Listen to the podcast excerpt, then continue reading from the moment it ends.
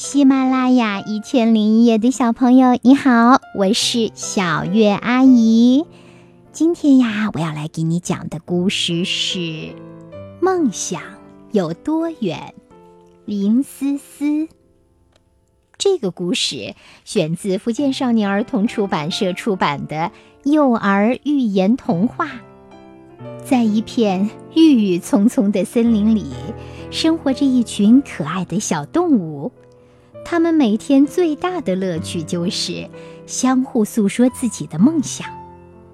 可爱的小灰羊也不例外，从懂事起，它的梦想就不曾变过，像耀眼的太阳公公一样，成为森林王国的大明星。为了追求自己的梦想，小灰羊每天都悄悄地跟随太阳公公的足迹，学习记录着。早晨，太阳从东方升起，它伸伸懒腰，开心地和白云打着招呼。小灰羊悄悄地躲在树下，学着太阳公公的样子，也和地上的小草打着招呼。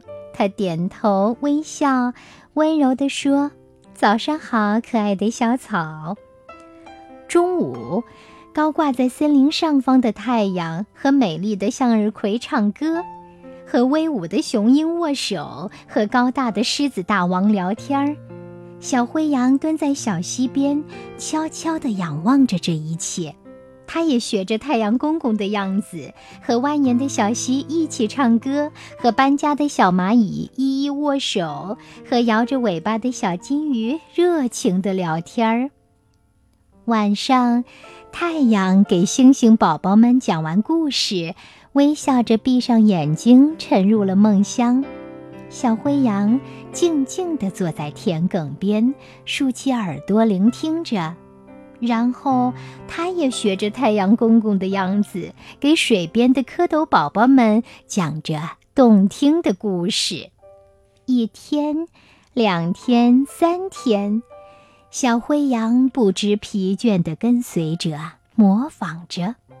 渐渐的，森林里越来越多人开始喜欢小灰羊，每一天都有路上的小草和它打招呼，每一天小金鱼都向它报告森林中的信息，每一天小蝌蚪们都争先恐后地围着它听故事。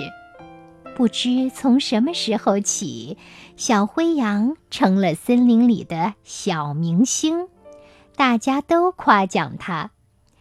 槐树爷爷笑着告诉那些整天诉说梦想的小动物们：“只要踏出第一步，你离梦想就不远了。”好啦，这个故事讲完了，祝你有个好梦，晚安，宝贝。